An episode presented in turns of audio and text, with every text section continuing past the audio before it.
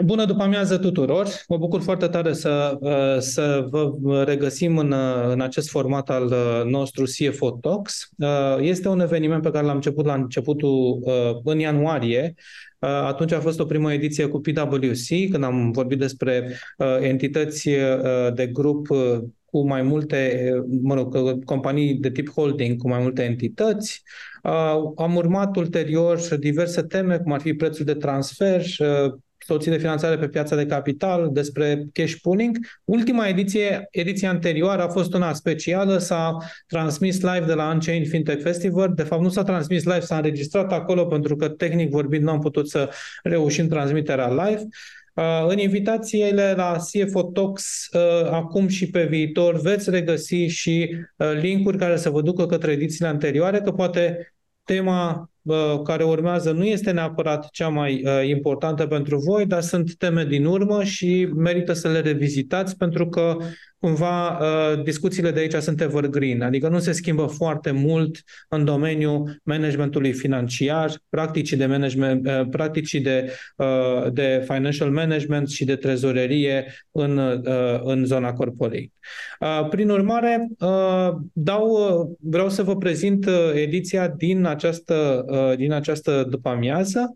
Am alături de mine doi invitați experți în domeniu, vom vorbi despre hedging, uh, despre cum să-ți protejezi compania și profitul de riscul valutar. Și, evident, pentru o asemenea temă, uh, o temă nu neapărat extrem de, uh, extrem de să zic așa, cunoscută în domeniul mediului de afaceri românești, am invitat doi oameni care sunt de acolo, lucrează experți în domeniul ăsta. Pe de o parte, o avem pe Ana Maria Havriciuc de la BRD, Societe General. Ea este Head of Sales Financial Markets, deci practic în zona ei de în, în zona ei de, de expertiză este exact tema despre care vrem să vorbim în după amiaza aceasta. Și alături de Ana o ave, îl avem pe Alexandru Vușca, Regional FX Controller pentru Centrul Europei, pentru COFCO Internațional. Uh, bună ziua, Ana și Alex. Ce faceți? Cum sunteți? Bună ziua tuturor! Suntem foarte bine, sper că și voi la fel. Bună ziua și mulțumim Bun. pentru invitație. Mă bucur, uh, mă bucur că ați uh, acceptat această invitație prietenoasă de a fi alături de noi în această ediție.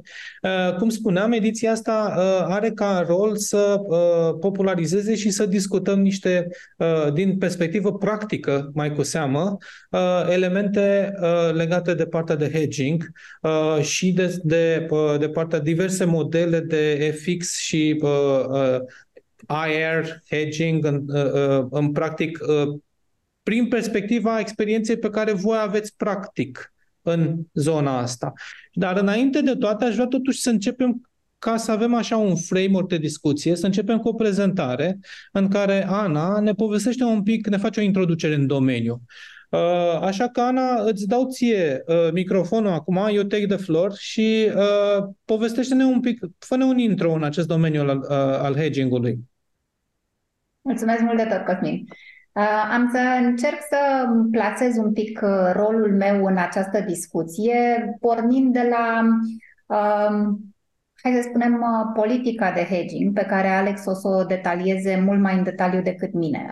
Eu sunt, hai să spunem, la capătul frumos al întregului proces, care înseamnă identificarea riscurilor, măsurarea lor și după aceea mitigarea. Deci eu ca bancă și ca entitate abia acolo intervin. Dar um, până să ajungem chiar și la această uh, mitigare prin produse pe care le găsiți uh, în zona bancară, toată lumea, de fapt și de drept, se uită la ce înseamnă piața financiară, cât de volatilă este, dacă uh, prin business a reușit sau nu a reușit să mitigheze în parte acest risc. Și aici uitându-mă prin, printre participanți și eu la rândul meu salut o serie întreagă de cunoscuți care cu siguranță au trecut prin acest exercițiu, uh, știu despre ce este vorba și uh, volatilitatea de care vorbim în piețele financiare le este cunoscută. Uh, poate pe undeva mai puțin cunoscut sau, um, hai să spunem, uh, poate ca o notă interesantă din punct de vedere al volatilității prețurilor, um, cea mai volatilă piață este piața de commodities și vorbesc încă o dată strict de zona financiară. După aceea vine uh, piața ratelor de dobânzi și doar în ultimul rând, ca să spunem așa, vine uh, piața riscului valutar. Vreau să intervin un pic, Ana, să fac un pic de pauză și să intervin cu o chestiune mai degrabă organizatorică. Uh, dragilor, suntem între prieteni, adică unii dintre alții, unii, unii ne știm cu alții. Deci dacă aveți întrebări, mare rugăminte, puneți-le în chat, trebuie să fie o chestie interactivă.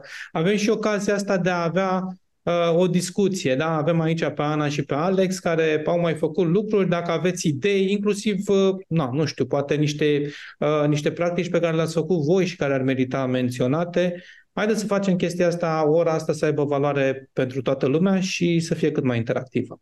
Deci puneți întrebări. Eu v-aș sugera chiar să le puneți like, să nu vă jenați și să stați să scrieți în chat. Durează până vă găsiți cuvintele așa. Suntem un număr destul de mic de oameni. Chiar nu deranjează, sau cel puțin pe mine sigur nu mă deranjează să ridicați. Uh, absolut, o... absolut. Ridicați mâna. Um, iarăși sunt convinsă că știți uh, la uh, nivel, dacă vreți, de piață, în, voi sunteți în mod direct și uh, interesat și cointeresați de ceea ce se întâmplă aici. Pe de altă parte, în afară de voi, în această piață financiară, există foarte, foarte mulți investitori care nu mai au un scop, uh, dacă vreți, productiv sau legat de un business uh, productiv, ci uh, vin cu o componentă, hai să-i spunem, investițională, la modul frumos, dar uh, în realitate cu uh, o conotație speculativă în cea mai mare a ei parte. Și atunci, um, pentru că ei vin cu acest, uh, cu volume extrem, extrem de mari, pot induce modificări în piață, lucru care pentru voi este esențial. Volatilitatea Sfrânge o să vă povestească Alex foarte mult în zona de rezultate și uh, după aceea, dacă e să ne uităm la tot uh, ecosistemul economic, uh, da, băncile se uită la voi cum faceți acest management al riscului, furnizorii și clienții voștri se uită cum faceți acest lucru adesea, pentru că lucrurile sunt cât se poate delegate între ele și riscul de credit se reflectă nu doar în relația cu banca, ci și în relația cu ceilalți parteneri, așa încât uh, pe acest fond de volatilitate um, merită foarte mult să vă acoperiți acest risc. Um, încă o dată, uitându-mă între voi, um, inițial mă pregătisem să vă arăt niște ecrane, cum, cum variază cursul euro-dolar, euro-leu, um, poate în valutele din regiune, pentru că o serie întreagă dintre voi aveți uh, cu siguranță în gestiune nu doar o țară, România, ci și un grup de țări, uite cum este Alex, de exemplu, uh, ceea ce înseamnă că trebuie să urmăriți în paralel uh, multe, multe variabile. Um, însă cred că sunteți familiarizați cu ele și nu știu dacă trebuie neapărat să batem apa în piuă pe, această, pe acest aspect. Cumva, unde aș vrea să uh, sumarizez, dacă pot să spun așa, partea asta de expuneri și dacă e să ne focusăm destul de mult în zona uh, hedging-ului valutar pe care Cosmin l-a anunțat pentru această ediție, um, aici cumva se disting uh, două aspecte. Uh, odată ar fi hedging-ul uh, de cash flow, uh, în care distingem profile de exportatori, profile de importatori și mai distingem um, hedging-ul acesta de balance sheet, um, hai să spunem într-un fel sau altul contabil, care are propria perspectivă și în care intră poate elemente la care nu v-ați uitat uh, de la început. Uh, am să, doar am să dau un exemplu aici și v-aș ruga mult dacă e să-mi ridicați la fileu poate voi alte exemple. Deci în zona de balance sheet Um, dacă vorbim de o entitate românească, uh, toate acele credite denominate în valută, pentru că legal sunteți obligați să le reevaluați lunar, implică o zonă de risc valutar. Dacă e să ne uităm la zona de cash, cred că importator-exportator deja este destul de simplu de distins și de înțeles fiecare cam ce are de făcut. Produsele sunt multiple. Aș, dacă e, aș vrea să povestesc cu voi uh, foarte pe scurt uh, contextul actual de piață. Încă o dată, um, sunteți într-o perioadă în care bugetați foarte mulți dintre voi, dacă n-ați încheiat deja procesul. În această perioadă bugetară, sigur vă uitați uh, și întrebați mm, partenerii voștri bancari în special, ok, cât vedeți cursul, cât vedeți dobânzile și așa mai departe.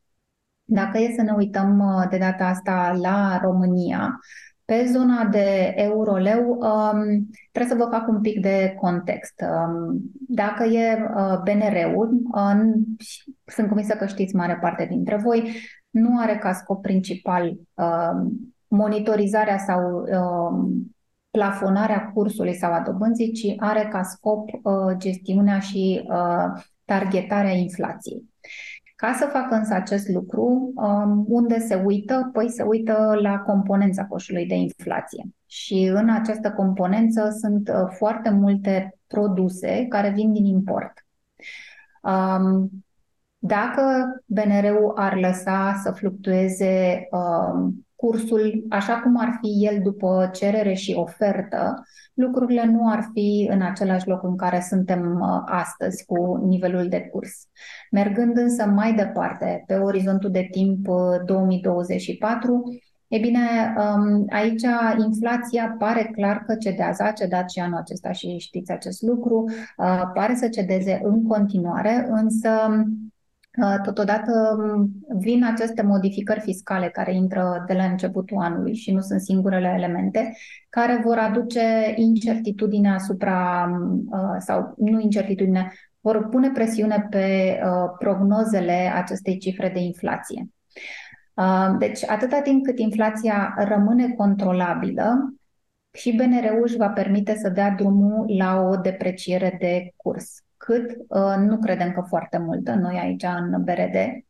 Uh, deci, din punctul acesta de vedere, hai să o luăm așa, pentru exportatori, uh, cu certitudine este un moment cât se poate de prielnic să facă um, o acoperire de curs. De ce?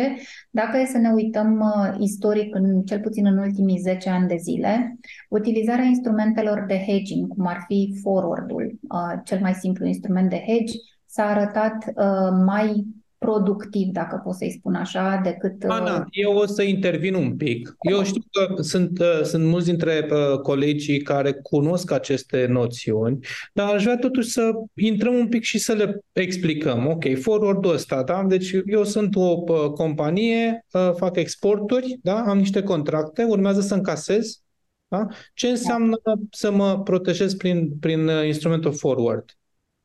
Ei, uite, tu încasezi um, cu o anumită frecvență. Nu știm care e asta, sunt mai multe contracte, unele se încasează în 30 de zile, altele în 45, dar ce știi tu cu certitudine este că la anumite date certe din lună ai de plătit salariile și hai să le luăm pe ele ca exemplu. Uh, în 5, să zicem, și în 30 ale lunii tu ai de plătit avans și lichidare cuantumul acestor valori de salarii sunt relativ uh, ușor de previzionat. Um, nu intru în mai multe da. detalii.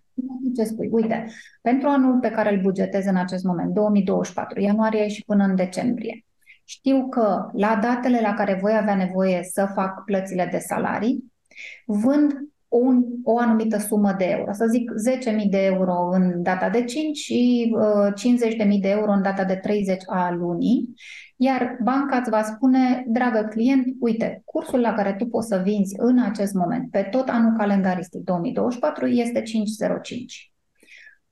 Vis-a-vis de nivelul pe care tu îl bugetezi și sunt convinsă că pentru anul viitor nu o să bugetezi un curs mediu de 505, pentru tine acest uh, nivel reprezintă un avantaj. De ce?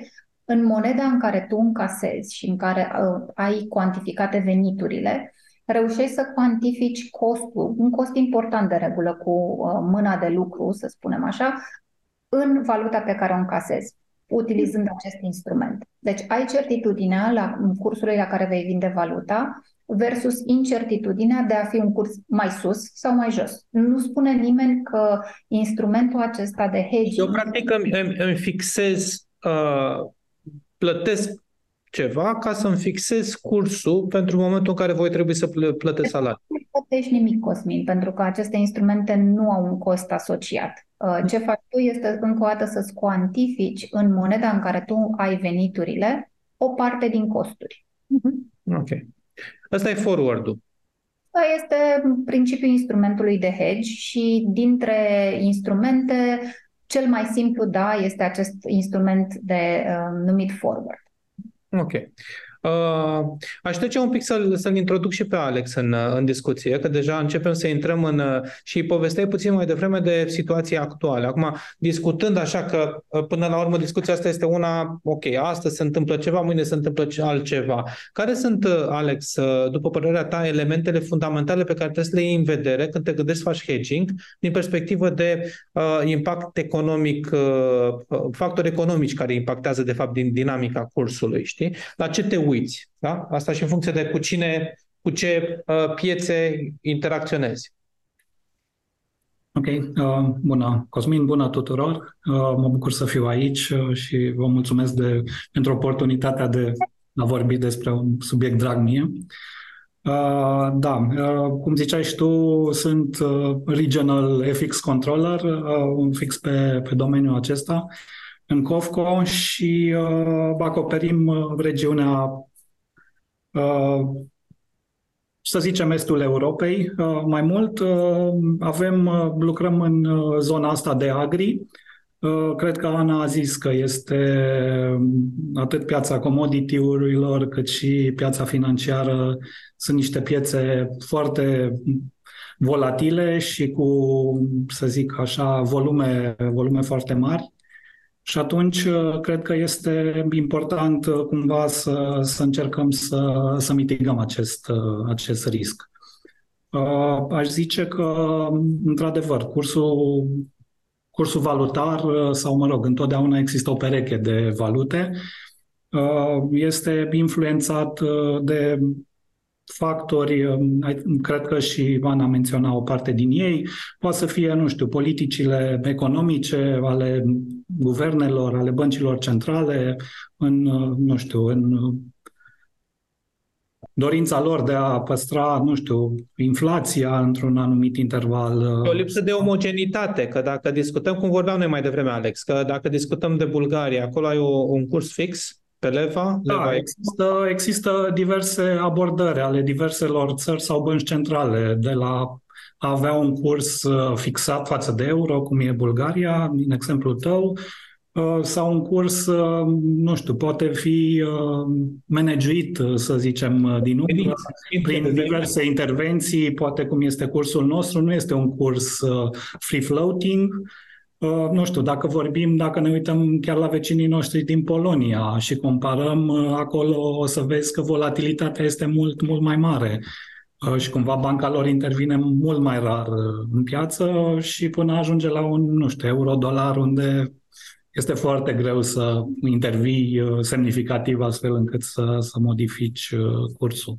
De atunci când, când ai așa pe farfuriuță mai multe țări cu care lucrezi, da? ai pe farfurie diverse țări, trebuie să ai în vedere și care e politica monetară specifică acelei țări, astfel încât să-ți, uh, să-ți ponderezi, uh, ponderezi zona de protecție, protecție valutară. Nu? Asta... Ai diverse riscuri, ai diverse dobânzi în piață, diverse costuri care derivă din aceste dobânzi. Uh, la fel, cursul este influențat, nu știu, din capacitatea țării de a atrage investiții străine, din balanța de plăți uh, uh, și chiar aș merge până la zice că toate aceste cursuri sunt influențate și de evenimentele geopolitice. Nu știu, Da, da, da. Naționale sau mondiale, războaie, știm cu toții. Dacă discutăm mai ales de, de industria în care operezi tu acum uh, uh, cu Cofco, e o industrie super uh, volatilă datorită, nu, mai se întâmplă ceva, mai, mai vine Zelenski într-o țară, mai primește niște arme, se schimbă, uh, se schimbă destul de mult. Uh, da, și până la urmă și piața de cereale este influențată și de flow-urile comerciale de cereale care tranzitează țara noastră. Și Alex, ziceam că nu to- sunt, nu toate, adică uh, nu neapărat toate companiile care ar avea nevoie de hedging folosesc hedging. Și uh, aici aș vrea să mă ajuți să definim un pic care sunt, că, cam cum definim noi hedging-ul ăsta și cam care sunt beneficiile lui. Da? E, uh, mai ales în contextul uh, PNL-ului unei companii care lucrează, evident, cu mai multe valute. Da. Uh, da, aici uh, am avut uh, și noi niște discuții înainte de meeting.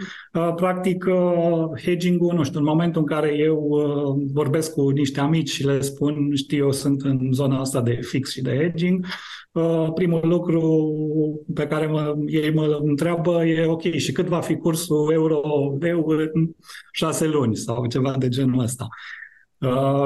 Ok, pentru asta avem uh, probabil uh, niște economiști din bănci cu care ne pot ajuta cu niște forecasturi, uh, niște specialiști. Uh, și na, dacă aș avea bolul de cristal și aș ști cât va fi cursul, probabil nu aș mai fi aici. Că n-ai mai face hedging. ai ști, ai, ai fi la sigur, nu? Asta da. uh, mă gândesc, practic, mă gândesc că unii, unii dintre ei se gândesc și la Soros. Adică cum s-a îmbogățit Soros, uh, poate așa te îmbogățești și tu. Uh, tot prin, uh, prin, prin tranzacții, prin pariuri pe, pe piață de FX. Din păcate, revenind la o definiție pură sau chiar până a merge, dacă ne uităm puțin pe net, termenul de hedge Uh, vine dintr-un cuvânt vechi englezesc uh, care de fapt înseamnă gard, gard viu, protecție undeva în zona asta. Și atunci, uh, de fapt, hedging-ul este practic acțiunea prin care tu, în momentul în care ai identificat că ai un risc pe o anumită piață, în același moment vii și practic îți asumi un risc opus într-o altă piață astfel încât uh, impactul lor cumva să se offseteze, să, să-ți protejezi uh, mișcarea. Dacă pe o piață ai un gain, pe piața cealaltă vei avea o pierdere. Și atunci, uh, cumva, da, în momentul în care eu ca FX controller și ca, nu știu, uh, o persoană care aplică hedging-ul, uh, în momentul în care eu mă duc seara la culcare, îmi place să zic lucrul acesta, dorm liniștit pentru că știu că a doua zi, indiferent unde se va duce cursul, fie că va crește cu 20%, fie că va scădea cu 50%, uh, rezultatul și PNL-ul meu și business-ul meu e stabil și va fi același rezultat. Hai, pentru unii care sunt așa mai uh, uh, din afară, suntem un pic dezamăgiți, deci nu e speculație, nu e acea oportunitate de a, de a câștiga, ci mai degrabă este zona conservatoare de offsetarea unor riscuri. Exact. Și aici ar putea să vii, aș introduce și conceptul de uh, natural hedge, în care, practic, uh, e posibil ca, nu știu, în același timp tu să ai un uh, contract de vânzare într-o altă valută, Uh, și un alt contract de cumpărare în aceeași valută, dar la o altă scadență și atunci cumva ele sunt opuse și atunci uh, nu ar mai avea niciun rost să să faci un forward uh, și să le închizi pe ambele pentru că ele cumva se offsetează. Ah, ok. Ok, deci în măsura în care ai de pildă un client și un furnizor Uh, care cumva sunt în aceeași valută, tu practic îți poți offseta și asta este natural hedging. Și Cam cred... asta zicea și Ana, că dacă ai veniturile și cheltuielile cumva în aceeași valută, mai întâi e bine să ți le offsetezi intern și practic uh, de aici, de aici practic uh, derivă calculul expunerii. Tu ca și companie trebuie să-ți faci un assessment intern și să zici ok, care este expunerea mea de fapt reală și, și dincolo de faptul că tu uh, faci lucrul ăsta, presupun că există în companii uh, chestiunea asta este într-o oarecare măsură reglementată. Adică nu doar l-am angajat pe Alex și se ocupă el de acum încolo. Păi să intervin eu un pic. Uite, era un lucru pe care chiar vreau să-l punctez. Iarăși, din nou, face parte un pic din scenariu discutat de noi înainte de, de această intervenție. Dar, uh, uite, uh, ceea ce spunea Alex este perfect valabil pentru o companie mare care are o politică de hedge pe care o aplică în mod consistent. Uh, și nu este singurul, dăm voie doar să, să spun că între noi sunt cel puțin alte câteva companii care aplică această politică de hedge. Deci o companie mare într-adevăr își aplică politica de hedge și indiferent, exact cum spunea Alex, indiferent de cât este nivelul pieței uh, valutare sau pe care o monitorizează, aplică acea politică de hedge, încheie tranzacții și doarme liniștit noaptea. Uh, cumva un comportament uh, diferit o au uh, companiile, hai să spunem, mai micuțe, SMI-urile, um, dintre care cred că o avem prin, și printre noi astăzi. Aici da. Um, comportamentul este mult mai oportunistic și înclin să, și să pretind că E ceva destul de specific pieței noastre. Există ceva mai multă, hai să spunem, rigurozitate în uh, alte piețe, cum ar fi Cehia, de exemplu. Dar la noi, uh, hedging-ul acesta pe care îl descriu... Da, hai să spunem așa pe șleau. Sunt companii mari care, care au uh, constant aceste inflow-uri Uh, cu, uh, cu uh, valute diferite și sunt companii mai mici care, mă rog, prind un client mare, au o perioadă, un contract mare cu clientul respectiv din Polonia, pentru ele e ocazional, nu este de fapt, poate nu este de fapt în mod regulat și evident ele nu au niște politici, nu au niște structuri, niște principii pe care le, le adoptă. Cred că și de aici provine uh, chestiunea asta. Menționăm un lucru. Aceste companii mari care aplică hedging-ul o fac indiferent de costuri, pentru că SMI-urile vin și spun, de exemplu, dacă sunt cu profil de importator, vai, ce scump este forward. Păi cum să fac eu forward dacă tu îmi zici că trebuie să plătesc 505 uh, ca să cumpăr euroleu peste șapte luni de zile, când eu, uite, văd că piața e quasi constantă, poate 1-2% dacă e, puși tu de aici cu preșulețul. E bine, o companie mare face acest lucru. Adică, haideți să ne uităm dacă vreți la la mari retailer, la uh, care își aduc uh, brandurile proprii în magazine și noi le cumpărăm de pe raftul lor. Uh, ei fac această acoperire de risc valutar, pentru că o bună parte din produsele aduc din import, fac această acoperire de risc valutar și totul se regăsește în prețul la raft, care, hai să ne uităm că chiar și în condițiile brandului propriu, uh, este accesibil un SMI care vinde către acest uh, mare retailer și la rândul lui importă, foarte probabil nu-și acoperă acest risc. De ce? Sincer, mi este foarte greu să cred. Volatilitatea însă și neprevăzutul pieței financiare uh, nu-l poate elimina. Uh, înclin să cred că acest SMI va spera doar că uh, marele retailer către care vinde el îl va înțelege și când va fi o depreciere de curs o să-l lase să-și crească prețurile la care vinde marfa prin el dar nu întotdeauna se întâmplă la fel. Okay. Discutăm de, de lanțul ăsta de distribuție și uh, înțeleg că atunci când uh, de, e conceptul ăsta de monedă funcțională, Alex, uh, uh, ăsta ah.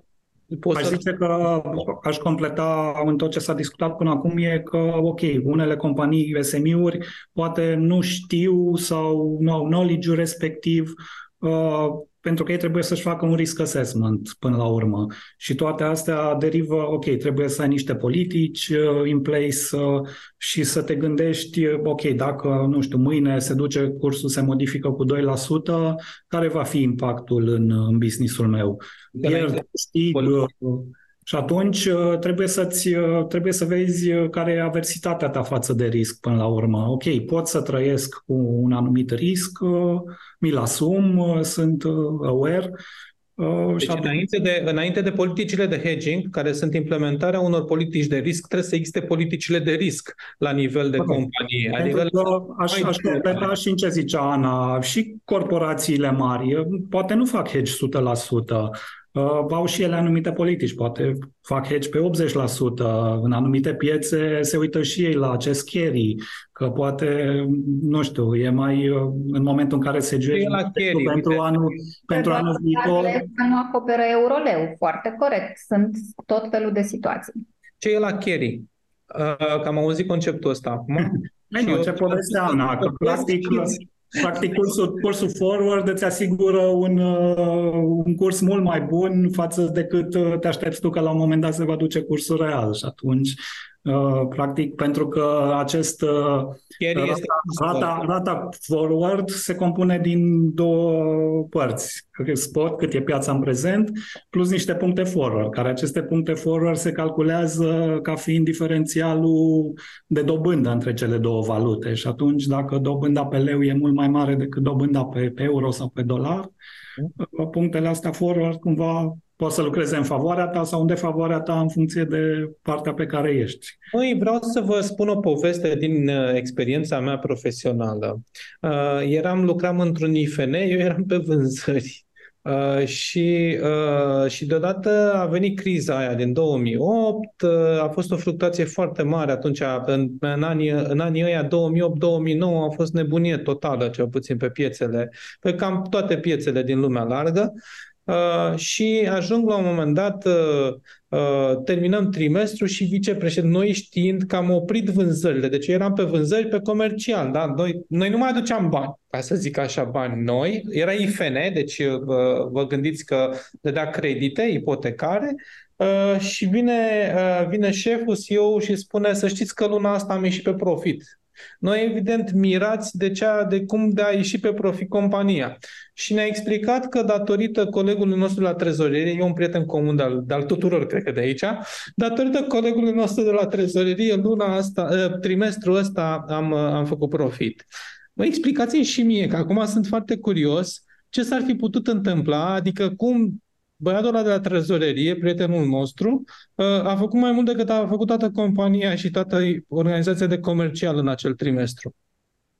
Aș zice că a prins o partea pieței favorabilă și probabil uh, și-a închis expunerea la momentul oportun. Uh, pentru că probabil această expunere exista în spate și nu a fost gestionată și probabil a fost închisă la momentul oportun și marcat profitul.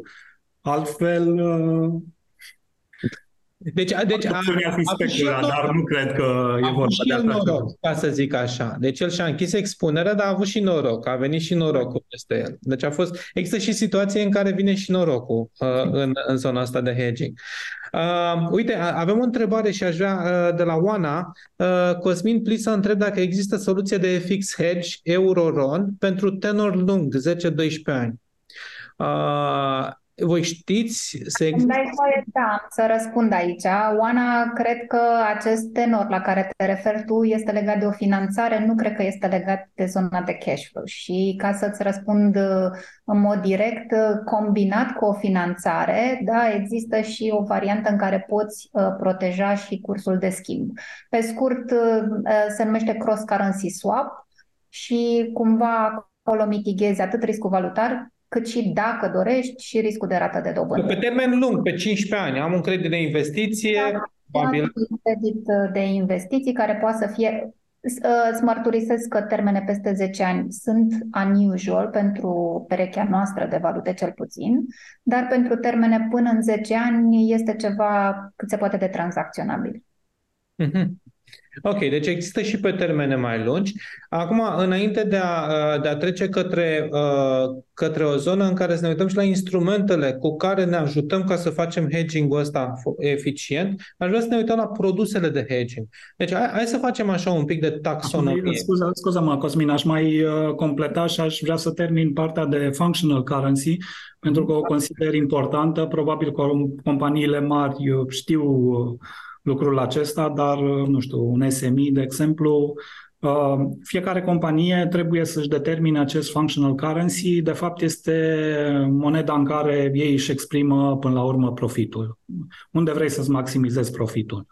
Uh, probabil pentru companii românești uh, va fi bleul, pentru grupul va fi, nu știu, pentru companii mari la nivel de grup poate să fie dolar, poate să fie euro, Uh, poate să fie o combinată, pot să-ți mărturisesc că am lucrat într-o companie în urmă cu câțiva ani și în cadrul aceleiași entități legale existau mai multe linii de business și practic fiecare linie de business avea un alt functional currency, încerca să-și maximizeze profitul în altă valută.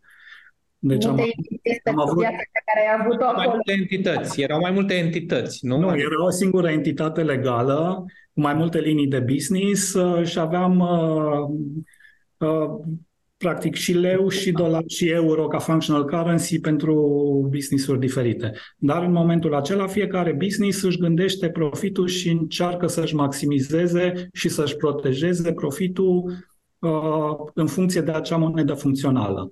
Deci dacă moneda ta funcțională este euro, orice altă valută în care tu tranzacționezi înseamnă că ai o expunere și trebuie să, să o... Și atunci tu, tu îți determini, măi, de acum eu vreau să mă uit, asta este referința mea, asta este valuta în care vreau să mă uit cât anume fac profit la sfârșitul anului. Dacă sunt din România și mai, uh, mai mică ca și companie, ce mai probabil va fi uh, eu, uh, RON-ul. Dar dacă sunt, mă impactează... Depinde, depinde foarte mult mediul în care da, da, da, păi asta vreau să... desfășori activitatea. Depinde noi, Stai să ce valută vinzi? Da, ce... Hai să dau un exemplu. Noi, Fincor, avem toate prețurile uh, denominate în euro și, ok, le, le, uh, le încasăm la cursul, uh, la cursul zilei uh, din, uh, din momentul facturii. Majoritatea costurilor de platformă sunt către Google și diversi furnizori în, uh, în euro și dolari, da? dar avem o parte importantă, cum sunt costurile locale, care sunt date de salarii și de diverse alte acareturi uh, administrative, care sunt în lei. Acum, cum mi-aș alege eu în companie uh, această monedă uh, etalon, acest etalon funcțional? Este, există într-adevăr cazuri, cum zici și tu, în care nu este foarte clar, dar Uh, până la urmă, nu știu, probabil, uh, sau mă rog, trebuie să te, ai și niște consultanți uh, pe care poți să-i abordezi, dar aș zice că până la urmă contează cel mai mult valuta în care tu vinzi. Aș zice costurile în lei sau costurile locale de obicei sunt Eurolinked sau oricum leul este cât de cât ținut aproape de euro, chiria, de exemplu, e în euro, telefoanele sunt da. în euro. Da. Uh, și până la urmă, cred că în cazul tău ca un startup contează și foarte mult unde vrei să ajungi. Uh, vrei să obții, uh, nu știu, o finanțare. Eu, finanțările să intri pe piața europeană. Și atunci, până la urmă, unde nu este foarte clar alb și negru, până la urmă, CFO-ul companiei poate să decidă și să zică, ok, noi decidem că e euro. Asta... Răsusul ușurat, toate Excel-urile noastre sunt în euro. da. Pentru că, evident, și investitorii noștri tot în euro ne cer Excel-uri, ar fi ciudat să trimit la investitori Excel-uri în, în RON, să stai să facă conversia săracii Uh, că nu mai știu exact când e făcut Excel-ul și când fac conversia. Uh, dar da, într-adevăr, uh, folosim euro. Deci se poate întâmpla, chiar dacă ești o companie mai mică, tot la euro să te raportezi, pentru că majoritatea costurilor și încasărilor tale sunt cumva denominate indirect în euro. Uh, perfect. Asta cu moneda funcțională e importantă pentru că și ea, eu îți recunosc că nu știam până să discutăm, uh, nu știam că, băi, ar trebui să știi, intuitiv uh, te gândești că ai o monedă funcțională, dar da, să o și definești, să zicem, băi, de acum totul este în euro, hai să gândim totul în euro pentru că ne este mai simplu, inclusiv pe partea de risk management. Uh, și Am acum... foarte mult ce ai zis, pentru că settlementul, de fapt, uh, se face în lei, la cursul zilei. Și atunci, uh, tu în momentul în care emiți o factură local, uh, automat îți creezi o expunere pe care trebuie să o ai în, în vedere. Noi, ca și companie și ca și originare de commodities din România, având un turnover foarte mare, avem, cumpărăm local și vindem, exportăm afară în alte valute. Uh, gândește-te că tot acest turnover se traduce în, pie- în piața locală, în plăți în lei. Fie că, mă rog, contractul a fost din start gândit și Voi aveți atunci la, la leu, uh, fie că la momentul, uite, îți dau un exemplu, tu, moneda noastră funcțională este euro. Uh, tu închei un contract în euro. Tu teoretic nu ai nicio expunere la momentul în care tu ai încheiat acest contract. Dar peste șase luni, în momentul în care acel contract uh, ajunge la maturitate, se execută, se emite factura, factura va fi în leu. Și atunci uh, tu trebuie să fii aware de lucrul ăsta și să controlezi lucrurile. Și, practic, uh, ar fi bine să știi dinainte că se emite factura, pentru că e foarte greu să Adică ar trebui să fii proactiv, nu uh, reactiv, pentru că am avut un caz, de exemplu, în care o factură de, nu știu, 200.000 de dolari, să zicem, uh, a fost uh, emisă la cursul zilei, dolar-leul este volatil, dar cursul zilei, ce să vezi, a fost anunțat ieri la ora 1. Uh, piața s-a mutat considerabil de atunci până azi și, ok, în momentul în care eu încerc să-mi acopăr acea expunere în leu, deci pot să am un impact de, nu știu, 1000-2000 de dolari uh, practic nefăcând nimic. Deci trebuie cumva să-ți cunoști foarte bine business-ul și toate flow-urile din business care îți generează această expunere și să încerci să le, să le acoperi. Ă, ziceam că aș, aș petrece câteva minute să discutăm despre produse, produse pe care le oferă uh, băncile. Băncile sunt furnizorii de bază pentru uh, acoperirea riscului de hedging. Da, da uh, și nu. Uite, aici te-aș contrazice un pic, uh, pentru că lucrând în multinaționale uh, și la ce zicea Ana la început, uh, practic uh, un, uh, o corporație mare are gestionează altfel lucrurile. Și atunci e posibil că ai avut și o temă anterioară legată de cash pool. Uh, există noi, să zicem, ca nivel de business, scopul nostru e să ne hedgim 100%. Că vorbeam, dacă hedgim 100%, mai puțin uh, și nu ne luăm riscuri.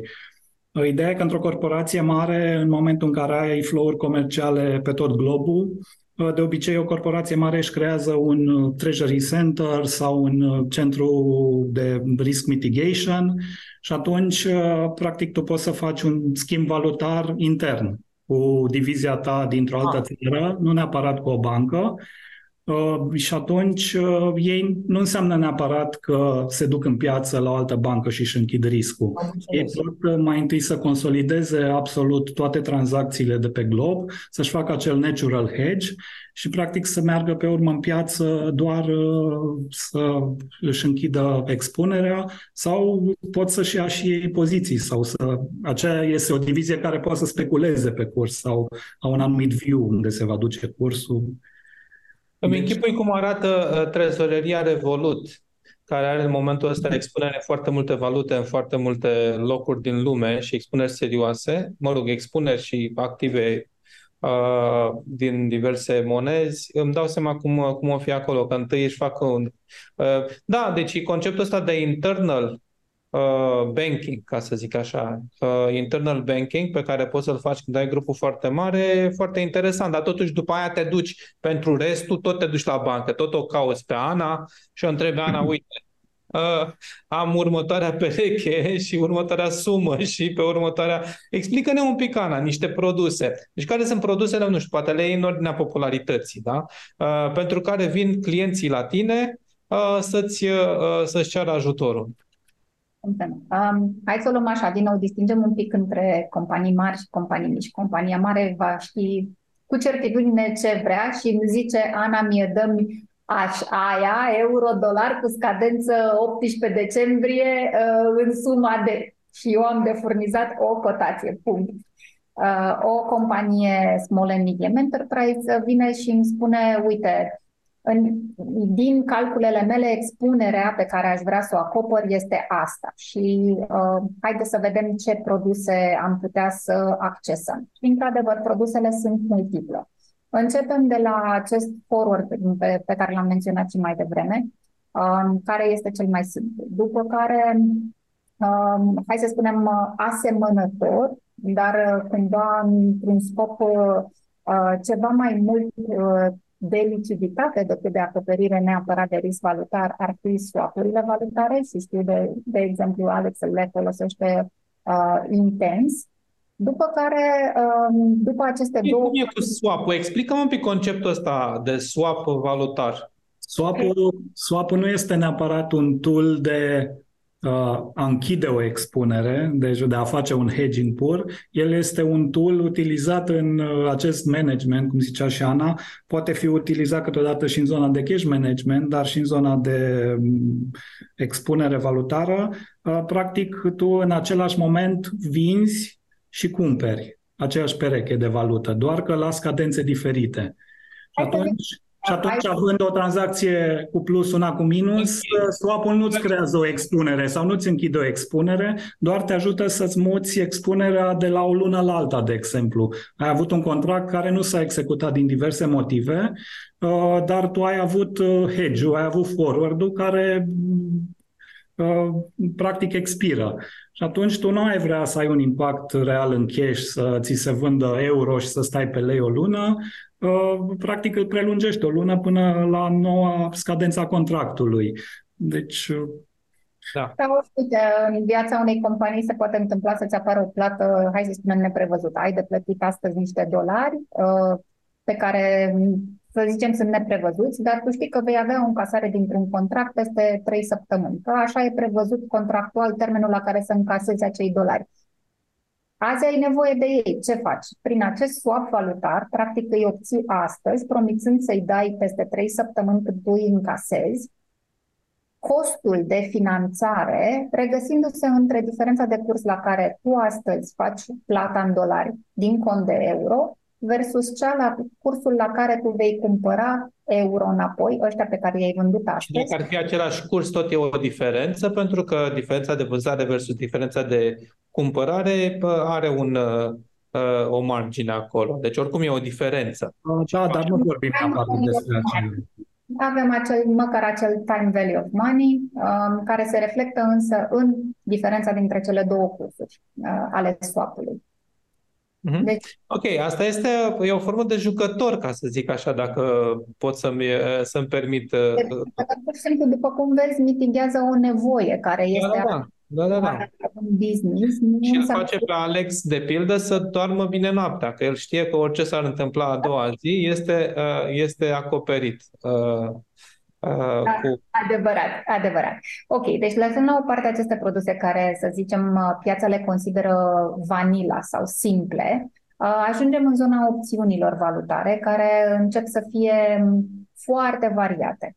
Um, opțiunile astea pot fi accesate de sine stătător, de genul, luați-vă în minte uh, asigurările. Um, ai o poliță de asigurare care știi că te protejează în cazul unui accident. Uh, dar pentru acea poliță plătești o primă. E bine, funcționează idem și în zona aceasta a piețelor financiare. Accidentul însă, în cazul, de exemplu, al cursului valutar, poate să fie Okay. Scăderea sau creșterea? După exact. Acel de cât depășește un anumit prag sau uh, invers. Pentru acest accident te despăgubește banca, dar îți uh, cere și o primă. Okay. Uh, cum uh, menționam la începutul discuției, volatilitatea acestor instrumente ale piețelor, valuta, um, uh, piețelor financiare, că volatilitatea este crescută, sunt destul de costisitoare. Și atunci uh-huh. lumea zice că preferă să nu plătească această primă. Și cu ce vin băncile?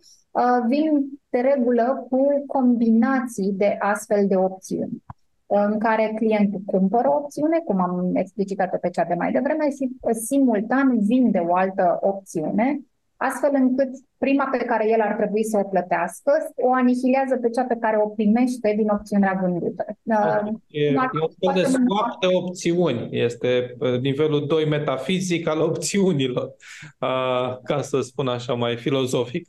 E un pic metafizic și pentru mine ce spui tu acolo, dar ideea este că se fac pachete, dacă vrei, de opțiuni uh, care se aduc cel mai adesea la cost zero, astfel încât să poată fi digerabile pentru client. Adică îi dai protecție, dar îi spui protecția este practic limitată um, pentru că nu plătești nimic pentru ea.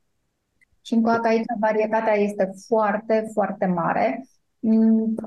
Mm, nici n-aș putea să vă spun, hai, ba da, aș putea să vă dau poate un exemplu destul de ușor, e coridorul de variație al cursului, sau color se mai numește. Ai un prag minim și un prag maxim în care este este permis în această strategie cursului să varieze. Tu știi dacă ești cumpărător de valută că nu o să depășească niciodată pragul maxim, dar în cazul în care merge cursul în favoarea ta, știi totodată că participarea este limitată.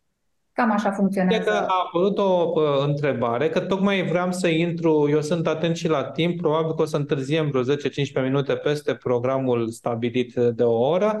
Uh, pentru cei care pot rămâne, le mulțumesc uh, în avans. Pentru asta avem o întrebare la Cristina.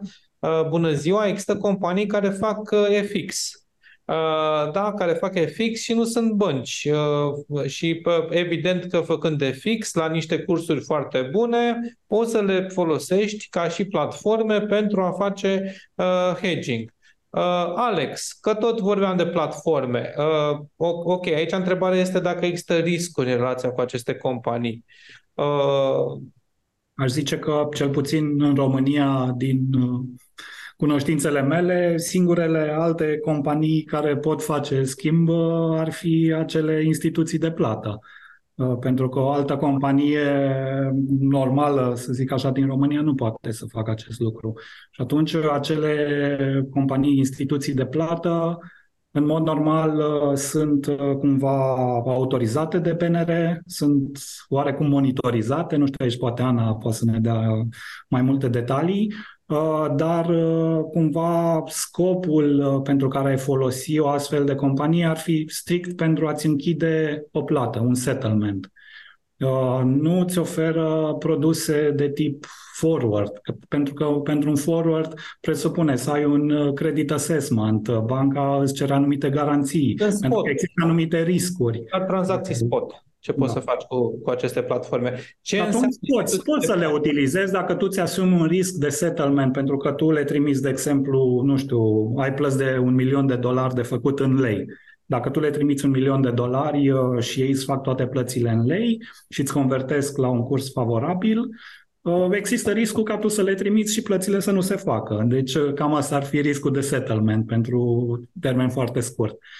Uh, la fel, trebuie în momentul în care tu începi să lucrezi cu altfel de, astfel de companie, să faci un assessment, un risc, uh, un credit risc al companiei și decizi dacă mergi sau nu, dacă acel curs mult mai bun uh, rentează sau nu să, să discutăm un pic că pune problemă. Eu vă dați seama, sunt un susținător al uh, variantelor alternative la cele bancare, pentru că uh, sunt în același timp uh, cofondator și CEO la o instituție de plată. Apropo de întrebarea ce înseamnă instituție de plată, Finquare este una din instituțiile de plată uh, autorizate de către Banca Națională a României. Sunt foarte puține instituții de plată în România, de pildă, autorizate. Uh, instituțiile de plată autorizate de către Banca Banca Națională a României trebuie să respecte uh, cam aceleași uh, uh, criterii de uh, auditare pe care le respectă Banca Națională pentru platformele pe care le, le operează.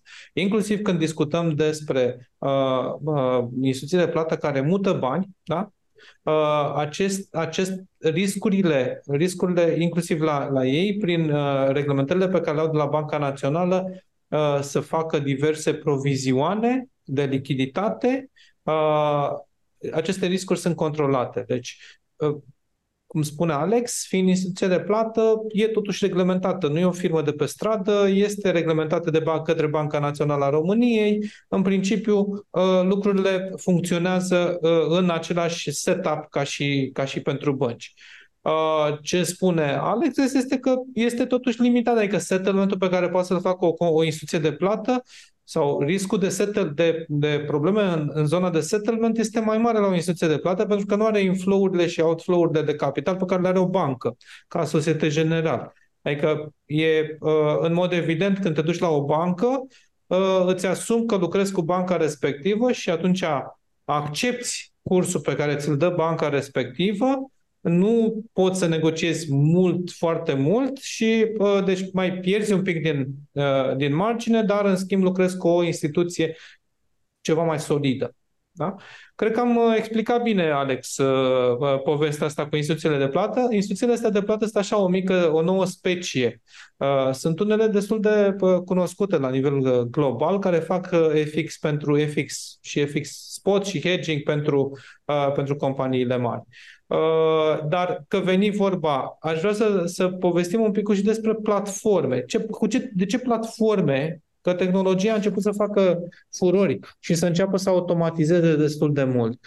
Cu ce platforme ar trebui să lucreze sau ar putea, de ce platforme ar putea să se ajute Alex, uh, un uh, trezorier, un FX controller, un director financiar pentru a, uh, pentru a utiliza cât mai eficient uh, instrumentele de hedging?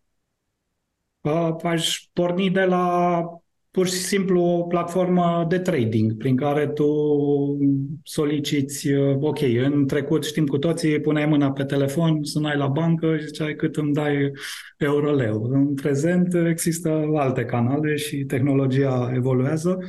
Uh, din câte știu eu, majoritatea băncilor și băncilor serioase din România au o platformă prin care tu poți să tranzacționezi direct cu ei mai nou au apărut uh, platforme care cumva se conectează cu toate băncile cu care tu lucrezi. Și agregă. Și agregă. Practic, uh, uh, nu știu, vorbeam cu Ana și ziceam că diferența e single dealer sau multi-dealer, nu știu, tu... Exact. Exact, da. Și atunci tu, tu lucrezi tot cu băncile în spate, adică... Aceleași bănci, dar platforma îți facilitează interacțiunea cu băncile cu care tu ai relație. Aș zice că marele avantaj aici este faptul că în momentul în care tu ceri o cotație, Uh, poți să cer de la toate băncile în același timp și platforma să-ți uh, evidențieze rata cea mai bună. Practic, tu pui în competiție. Faci o licitație, Faci o licitație practic, pentru tranzacția ta de, de fix uh, în mod automat și acest multi-trading platform îți permite posibilitatea de a lua cea mai bună ofertă, de a face cherry pick printre bănci, ceea ce nu puteai cu telefonul. Că până sunai pe a treia bancă, deja era altă, altă deci, adresabilitatea unei astfel de soluții este din nou către companiile mari și foarte mari. Și doar ca să-ți răspund un pic, se putea, pentru că aceste companii mari și foarte mari au mai mult de unul sau chiar doi oameni în trezorerie. Și A, ah, poți erau, sunau doi. și astăzi încă acest sistem, pentru că aceste multi-dealer platforms, care nu sunt, să știți, foarte multe în piață, aș putea să zic că este uh, monopol sau um, oligopol al celor, doi mari, um, al celor doi mari furnizori de date din piață, uh, costă și costă foarte mult. Și atunci trebuie pus în balanț dacă merită sau nu merită acest cost uh, prohibitiv, aș zice adesea, Uh, pentru platformă. Și în realitate îți spun că există în, în continuare companii mari și foarte mari care atunci când au de tranzacționat o sumă importantă, fie ea că e forward, fie ea că e spot, uh, ai 3-4 oameni care sună simultan la aceste 3-4 bănci și cer simultan cotațiile. Da, similar acestor platforme multidealer, dar uh, costă mai puțin telefonul. Păi da, și că vorbim tot așa de platforme din astea multi, evident nu mă pot abține să nu povestesc un pic și despre platforma, platforma Thinkware, Uh, care și are un rol, adică e tot din povestea asta, posibilitatea de a-ți vedea pozițiile financiare din toate, uh, din toate uh, băncile și în loc să, știi, pe lângă faptul că trebuie să ai mai mulți oameni, trebuie să aibă și mai multe mâini ca să se uite în același timp în toate internet banking-urile și deschidă toate, toate, cu toate tokenurile la un loc ca să vadă câți, care este poziția financiară. În timp ce uh, platforma pe care, na, uh, evident că o promovez, uh, este, se numește Think Treasury și îți permite posibilitatea de a avea o situație în timp real, la nivel de grup, uh, a tuturor, uh, să zic așa, entităților. Uh, evident, aici sunt niște, niște conturi reale și mai mult decât atât, atunci când vrei să faci un un refresh de date, deci în loc să deschizi toate internet banking-urile tuturor băncilor, Vedeți, uh, apeși aici un singur buton uh, pe care noi îl blocăm ca să nu omorâm băncile. Îl blocăm la 16 minute și deja, uite, am la 16.03 uh, actualizarea tuturor băncilor pe care le am în... Și dacă am o asemenea platformă și eu, eu, eu știu, noi știm, avem clienți, trezorieri care stau cu această aplicația noastră deschisă 8 ore și din când în când mai apasă butonul ăsta uh, ca să vadă exact cum stau cu pozițiile financiare și uh, și să acționeze. Cum, cum, cum acționează Alex în situația asta? În momentul în care vezi o fluctuație, adică ți-au intrat niște bani foarte mulți, ce faci atunci? Uh, vezi că ți-a intrat... Aș zice că dacă ți-ai făcut treaba bine și ai dormit bine, înseamnă că ai undeva contrapartida acelei tranzacții și că impactul opus ar trebui să vină de undeva. Uh, da, platforma ta este într-adevăr foarte, foarte utilă în momentul în care, nu știu, depinzi foarte mult de anumite confirmări uh, sau uh, sau uite, de pildă, apropo de... Sau, într-adevăr, ai de făcut o plată pentru care tu, cum zicea Ana, ai de făcut o plată în dolari pentru care hedge tău se va întâmpla abia, nu știu, peste două săptămâni, de exemplu, dar tu știi că ai o altă încasare azi și atunci stai cu ochii să vezi când ai încasarea ca să poți să faci și plata. Uh, sau, uh, nu știu, ai anumite contracte comerciale, trebuie să dai anumite confirmări și atunci, într-adăvăr, uh, un real-time este foarte util. Sau pur și simplu te întreabă cineva din management care e poziția ta în euro și ca să faci calculul în euro îți trebuie ceva care să-ți agrege. Uite, vă arăt aici cum noi practic luăm de la Banca Centrală Europeană cursurile și faci practic instantaneu, îți faci soldurile și poți de pildă să vezi, te duci și negociezi, vrei să negociezi cu banca comercială comercială română, să zicem, și să vrei să știi câți bani ai în, în momentul ăsta în toate conturile din tot grupul de la Banca Comercială Română. Uh, diverse lucruri pe care le poți face în momentul ăsta cu tehnologia. Uh, Cam, cam astea au fost discuțiile. Eu sper că am deschis, ca să zic așa, măcar subiectul uh, hedging-ului și a uh, administrării riscurilor valutare în cadrul companiilor românești. Uh, Sper că întrebări văd că nu mai sunt. Mi-aș fi dorit să, dacă mai sunt întrebări, cam acum ar fi momentul, înainte de a, de a închide această sesiune. Mulțumesc celor care au pus întrebări uh, și sper că vi s-a părut interesantă discuția. Uh, dacă ar fi să dați un sfat legat de zona asta, Ana și cu Alex, ce aș sfătui pe colegii voștri de breaslă în ceea ce privește partea de hedging? Din punctul meu de vedere, le-aș recomanda cu toată căldura să înceapă să-și, să-și identifice, să-și cuantifice și să evalueze care este nivelul de risc pe care îl tolerează în companie. De aici se pornește. După care discuțiile se, rea- se rafinează și da, intervine interacțiunea cu mine, dar este foarte mult de muncă în companie până la această discuție cu mine. Vă aștept însă să povestim mai Ana. Alex?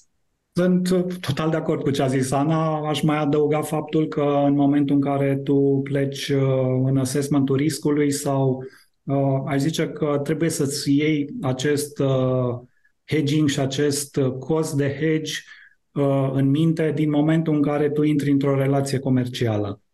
Uh, practic tu să pleci uh, în business cu hedge-ul în minte, pentru că tu ai putea, de exemplu, să incorporezi acest cost de hedge în prețul pe care îl oferi mai departe. Uh, și atunci, prin asta reușești cumva să-ți și maximizezi profitul sau nu doar să-l păstrezi Super! Deci, încă o dată vreau să mulțumesc tuturor că ați fost aici alături de noi. Vă așteptăm la următoarea ediție, la ediția 7 în curând. Sperăm cam într-o lună să organizăm această ediție. Până atunci, vă mulțumesc foarte mult că v-ați alocat această oră. Sperăm să vă fi fost de folos. Suntem aici și măcar ne-am mai cunoscut unii cu alții cât de cât și uh, am mai, a, a mai uh, crescut un pic interacțiunea din breasla asta de, a oamenilor de, de finanțe corporatiste. Mulțumesc foarte mult!